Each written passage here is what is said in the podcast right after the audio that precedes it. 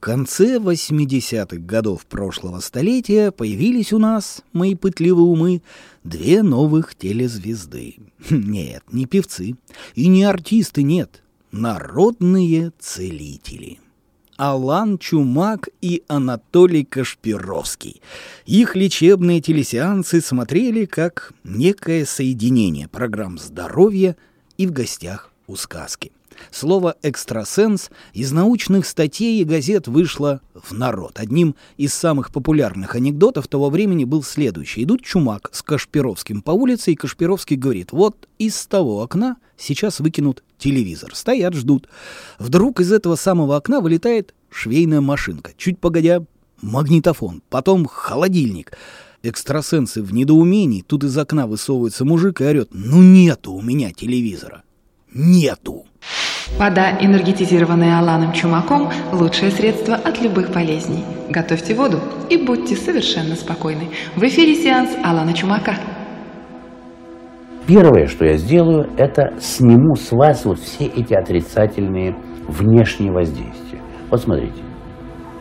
И как бы очень многие вдруг сейчас почувствовали, как что-то пошло вниз, что-то уходит из вас. Время назад!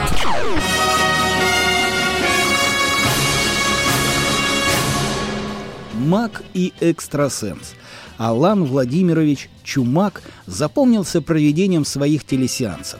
Зрители, находясь перед экраном телевизора, могли зарядить воду в тазиках и банках, кремы и мази чудодейственной энергии, которая, по слухам, могла вылечить любую болезнь. После рассказов о реставрации биополя Чумак переходил к загадочным пассам. Помню в телевизоре молчащую голову этого седовласого чародея, кстати, бывшего велосипедиста, спортивного комментатора, журналиста. Выступал Чумак и по радио, желающие излечиться вслушивались в эту целебную тишину радиоэфира а газета «Вечерняя Москва» регулярно публиковала заряженное фото Чумака, которое рекомендовалось прикладывать к больным местам. Кстати, перед телесеансом требовалось закрыть глаза, а я тайком подглядывал за таинственными пассами, пока моя бабушка заряжалась. Как-то во время одного из сеансов сломался телевизор. Никогда еще я не видел, чтобы бабушка так переживала. Побежала смотреть к соседям, а вернулась счастливая, вся такая заряженная.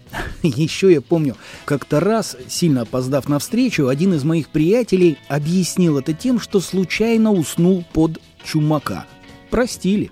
Все этим тогда жили.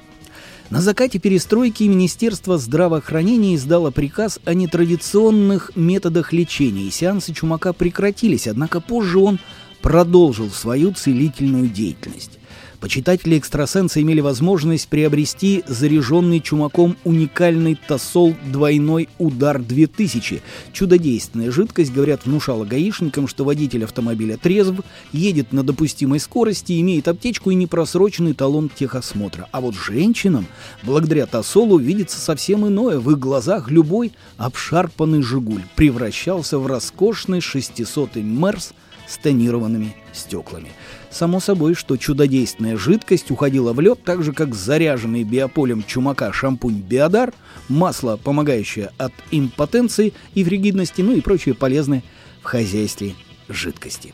Смущал, правда, тот факт, что обладатель уникального биополя сам несколько раз оказывался в больнице, но, правда, целитель начисто эти наветы опровергал.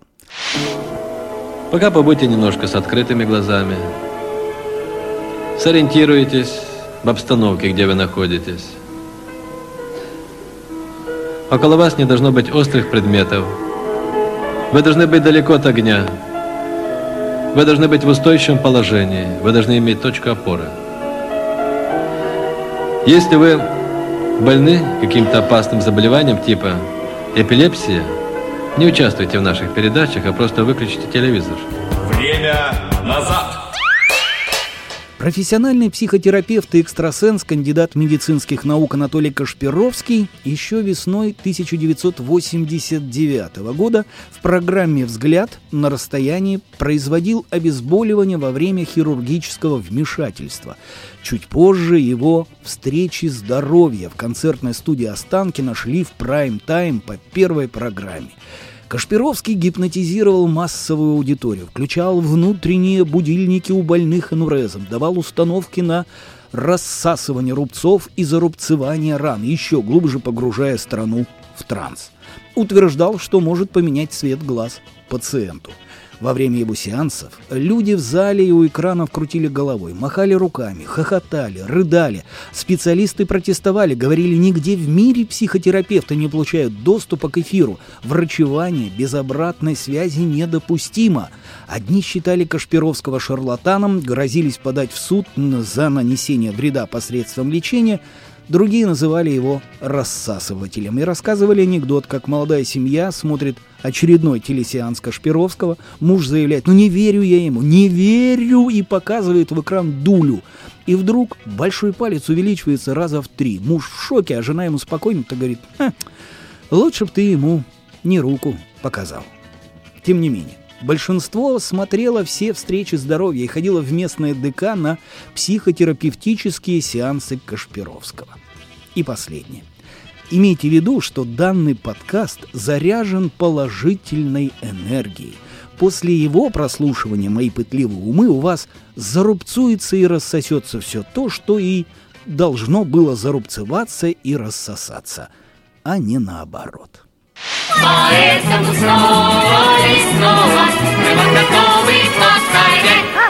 Будьте здоровы, будьте здоровы, будьте любезны, не порядок. Будьте здоровы, будьте здоровы, будьте любезны, не порядок. Время назад.